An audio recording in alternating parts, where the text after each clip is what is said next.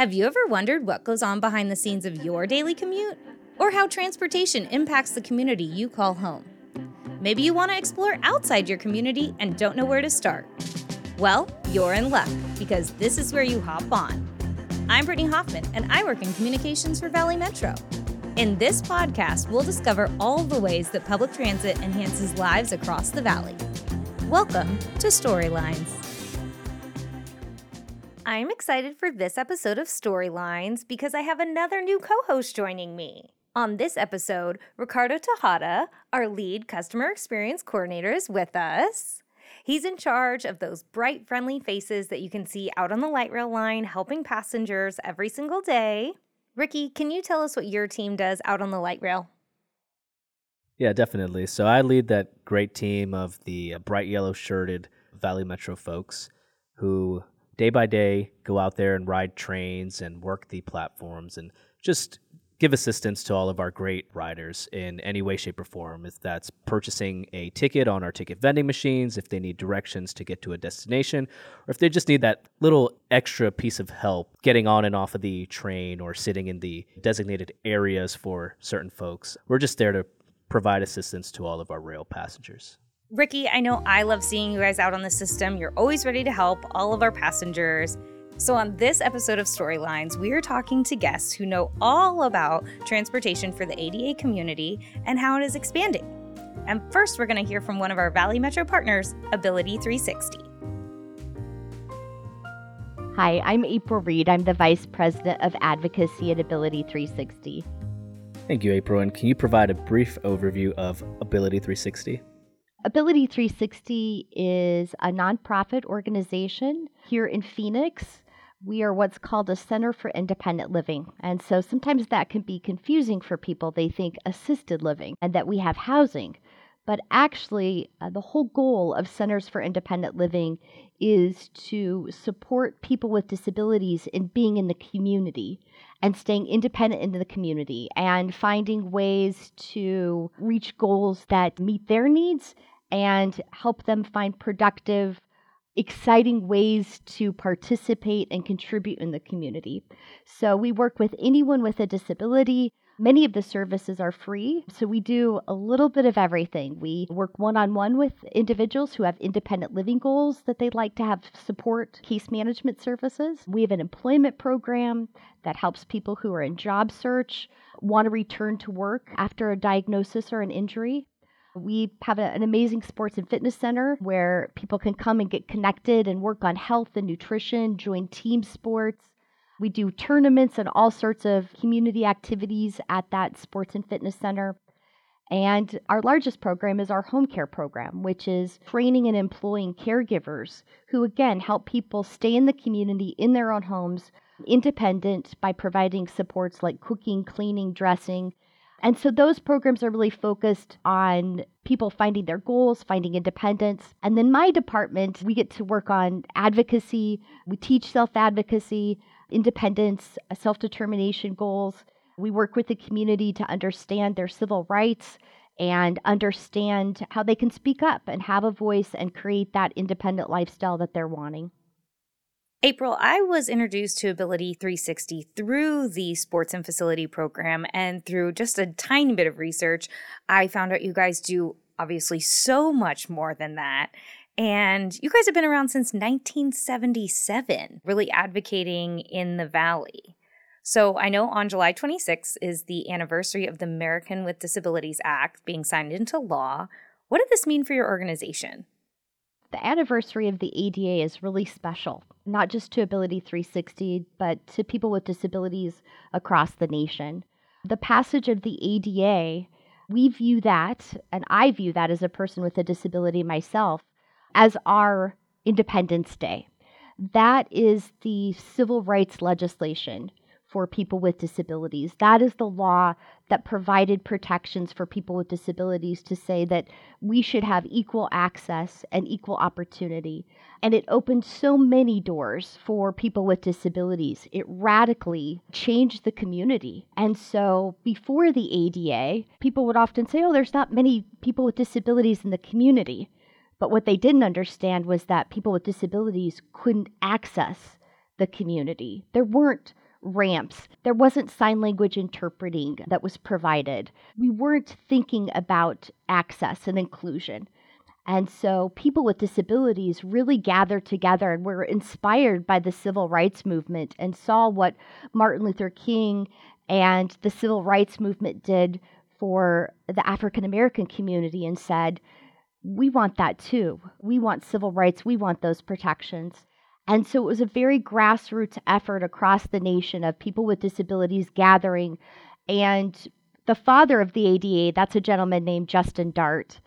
And Justin and his wife traveled across the nation collecting stories from people with disabilities. And they were here in Phoenix all those years ago and met with people here and said, What are the barriers for you? What prevents your independence? Why do we need a civil rights law? And people wrote down their stories and recorded their stories. And Justin and his wife took that back to Congress and they had a hearing. And the story goes that Justin literally brought in boxes to the point that it piled up on the table so high you couldn't see him sitting behind the table, and said to that committee in Congress, Here's the evidence that we need an, the Americans with Disabilities Act. We need a civil rights law to protect people with disabilities and to provide that access and that ability to enter the community. The 33rd anniversary of the ADA on the 26th is our opportunity to acknowledge what all of those advocates did, the protest, those who spoke up and told their stories. It's also our opportunity to acknowledge that there's so much more work to be done. Mm-hmm. And it's our opportunity to focus on how we build on what those heroes, those advocates did to get the ADA passed, and how do we continue to improve the services, the programs, and the access for people with disabilities today and going forward. And I just want to touch a little bit on a point that you made about access, being able to move to and from, and how that is so vital. And how do you think public transportation has helped your clients and your visitors? So I hear from people every day that would not be able to get to work, would not be able to go to school, would not be able to go shopping, come to Ability 360 if it weren't for public transportation, the light rail, and paratransit and dial-a-ride. Those services are critical for so many people in our community. I don't drive because of my physical disability. There's lots of people in our community who are not able to physically be able to have a car and drive somewhere. And so having access to public transportation in their community is critical for them to be involved and to be independent and work and live. And so those services are really valued by our community. They're very important to our community. And if anything, when you talk to people with disabilities about public transportation, what you're going to hear is we need more. We need more opportunities. We need more funding. We need more light rail. We need more bus routes because for those of us who live in the valley area, we understand what a privilege that is and how much access we have because we're in that metropolitan area. But we don't forget about the people with disabilities who are living in our rural communities who don't yet have access to public transit and who are waiting for that to come to their community and want the independence and the opportunity that that will provide them. So it's really, uh, transit is very vital to so many in the disability community. And it's very important to Ability 360 as an organization. We kind of laugh sometimes and say we have a carousel of dial rides dropping off all the time. We're right off the bus, we're right off the light rail. But that's critical for people to be able to access our services and come here and take a class, take an advocacy class, take a cooking class, go work out at the sports and fitness center, attend an event. For many, that would never happen if they didn't have access to that public transportation. April, you've described the importance of public transportation in accessing Ability 360 and Maricopa County as a whole. If Prop 400 extension isn't approved, what does that mean for Ability 360 and the disability community? So, advocates and people within the disability community have been very closely following the process to extend Prop 400. And of course, that funding for the last 25 years has been very valuable to the disability community. We've seen light rail expanded, we've seen bus routes expanded, we've seen more dial a ride drivers. And so if you're talking to somebody with low vision or blindness, you're talking to somebody with a physical disability where they're not able to drive, knowing what Prop 400 has done the last 25 years and knowing we have this opportunity to extend that, that has been something that's very critical to the disability community and that people have been following. And so when I talk to people about Prop 400, oftentimes they want the broader community to understand how important that funding is. That half cent sales tax has been used to expand our transit, but for people with disabilities, it's expanded their opportunity for access in the community. And so I'm often talking to people who've said, I've reached out to my legislators, I've talked to city leaders, I'm talking to my neighbors. I want them to understand what transit means to me. I've gotten involved. I've gone down to the Capitol. I've listened to testimony. I've given testimony because this is so important to people with disabilities in our community as a whole. And we understand that for the future, we're going to have more need for public transit, not less need. From the disability community perspective, we can't afford cuts. And so if you talk to someone with a disability right now who's using public transit, that's what they'll tell you is we can't afford cuts. We need more services. There's more people out there that we still need to give the ability to get out of their home, to get into the community. And they want to see Prop 400 extended and for that to go to the voters and the voters to have an opportunity to vote and to support the half cent sales tax extension.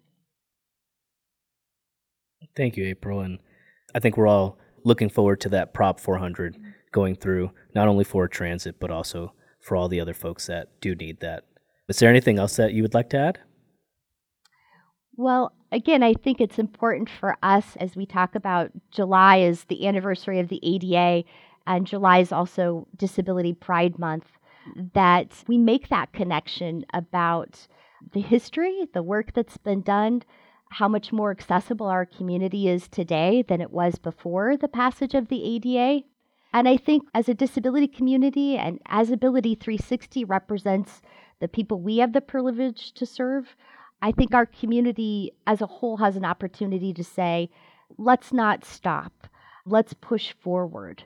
We have an opportunity to commit to making access available to anyone, no matter where they live. And I think that this month is a reminder for, for all of us as disability representatives and disability allies. Even if you don't have a disability, many in the community know someone or have a family member. Step up and speak up and support access and know that Prop 400 and public transit, that's key to us creating a future where people with disabilities are fully integrated into every aspect of the community. We've done a lot, but we can do more. And Prop 400 is a part of that. And I just hope people will continue to get educated, to talk to people with disabilities you know, and to speak up for the community and, and the access needs of the community and build on the legacy of the ADA and celebrate that by taking action. April, if there are people with disabilities or disability allies who would want to learn more or get resources, how do they do that? They can contact Ability 360. Go to our website, www.ability360.org. There's phone numbers and ways for you to connect with us to learn more about our programming. We are happy to answer questions if you have interest in a particular service or a particular need. And if you want to get involved with efforts around advocacy and access, we have a great email list serve called Empower. We don't bug you, I promise, but we'll tell you about policy issues and opportunities for people to get involved and support the disability community, including ways you can support Prop 400. It was great hearing from April and how passionate she is about Disability Pride Month and getting people access and inclusion to the community. And we did a big thing back in 2019 here at Valley Metro. We added the 50th Street Station. I'm sure you're familiar with it, right, Ricky? Very familiar. Did you know that it has special features for ADA community members? I did not know that. Tell me more. So, we really thought about this design for the community that was going to be accessing this station and what they needed. And so, this station actually has cool features where if you're in a mobility device or anytime you enter the platform area before the crosswalk, you don't actually have to hit the crosswalk walk button. There are sensors, so you can just wait there and you're going to get that light to cross the street. So, we knew that sometimes those crosswalk buttons are a little hard to hit for certain members of our community. And so we added this feature.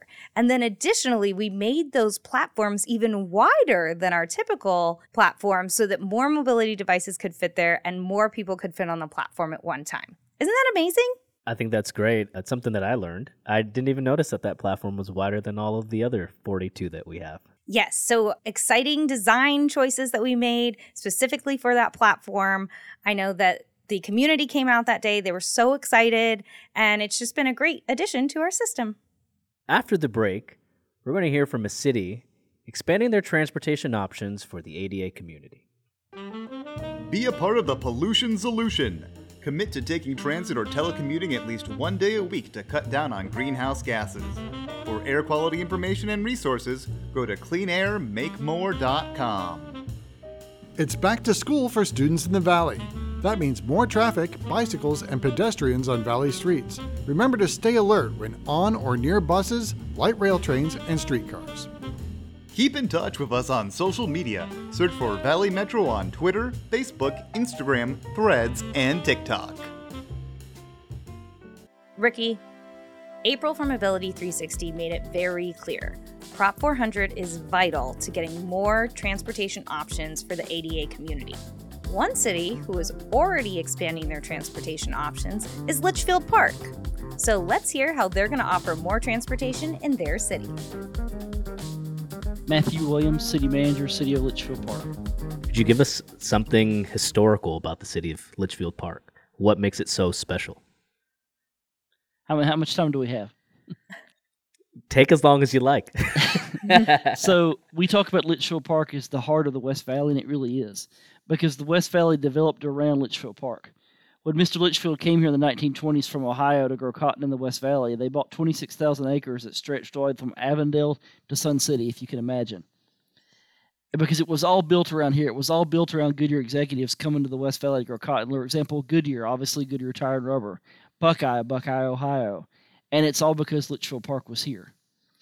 It's like when Litchfield Park is very well known for our big palm trees you see on Old Litchfield Road and the mm-hmm. story why is seriously when they were planted, so that when executives landed in Phoenix, they could look to the west and see the palm trees, because at that time there was nothing but desert between the airport and Litchfield Park. It's hard to imagine now. The reason that the orange trees here are painted white is because they sunburn. Children often ask that in the community, and, and orange trees do sunburn. So our citrus trees you'll see are all painted white around the base so they don't burn, because that's another thing Litchfield Park is known for is for our thousands of orange trees. I've learned some great things about Litchfield Park now. I feel like this was such a great benefit for everyone. Matthew, Litchfield Park is doing something interesting because they are adding more transportation options for people to get around Litchfield Park. What made you guys want to do that? It was actually citizen requested. We had many citizens come to us and ask us if there was these type of services available, and currently we didn't have anything. There is no bus service available in Litchfield Park, no commercial or otherwise. There are in our surrounding cities, but not here. So we looked at many different options. We are aware of what other cities offers, what they do, but we knew that our use here was limited, as we are a smaller city of about seven thousand people. So we looked at various options and found ones that worked for us, some that didn't, and decided it was something to move forward and offer to our citizens. Yeah, and with all those different options, what made you guys choose the Ride Choice program?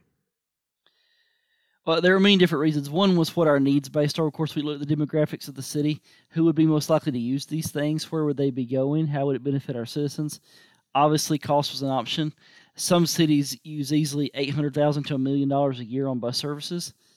That's not something for realistic of a city of our size, just to be honest. So we looked at that. And again, we looked at where our citizens wanted to go, and we found that most people that were contacting us that were in need of this service were individuals with ADA needs or also individuals of a certain age. So that's where we focused on.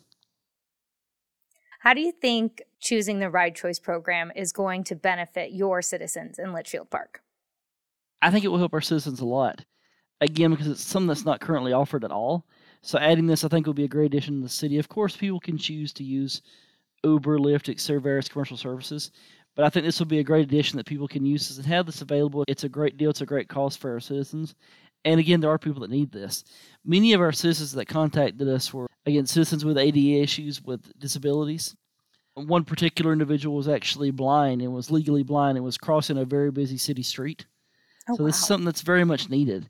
We also had individuals that were uh, going to work and were having real issues getting there. They just didn't have ways to get there and need another option. And of course, too, we have older citizens as well that can't drive anymore and needed this service. So I think for certain groups of people in the city, I'd be very important with because oftentimes we don't realize that certain people they need these things, and everybody needs a way to get around. Mm-hmm. Well, it seems like the citizens of Litchfield Park asked and you guys came and delivered.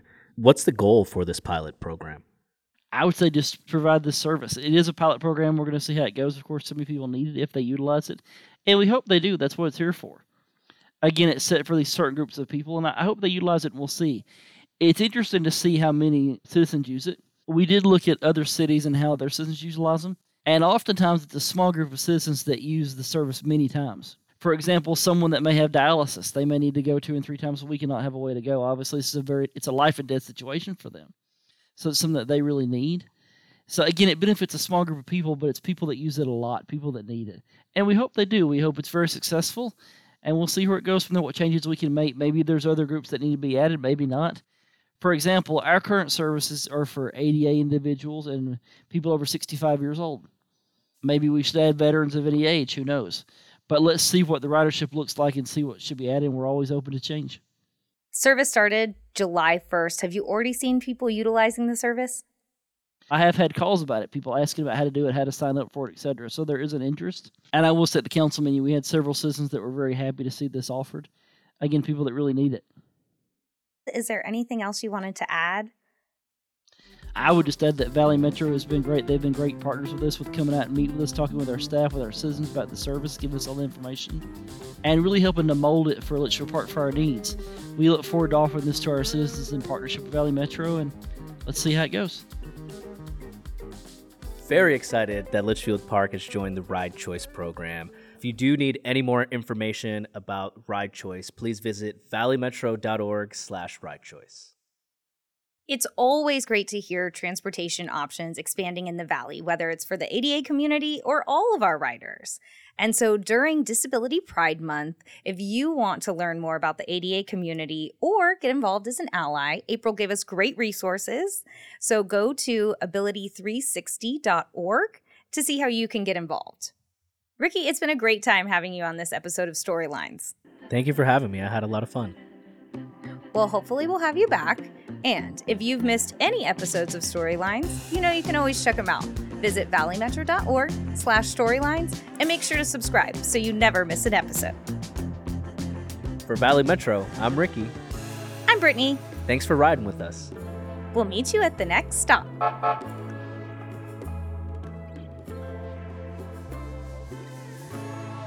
Storylines is produced by Alex Sotsots and Dane Riles. Peter Corkery is the executive producer. I'm Brittany Hoffman. Thanks for listening.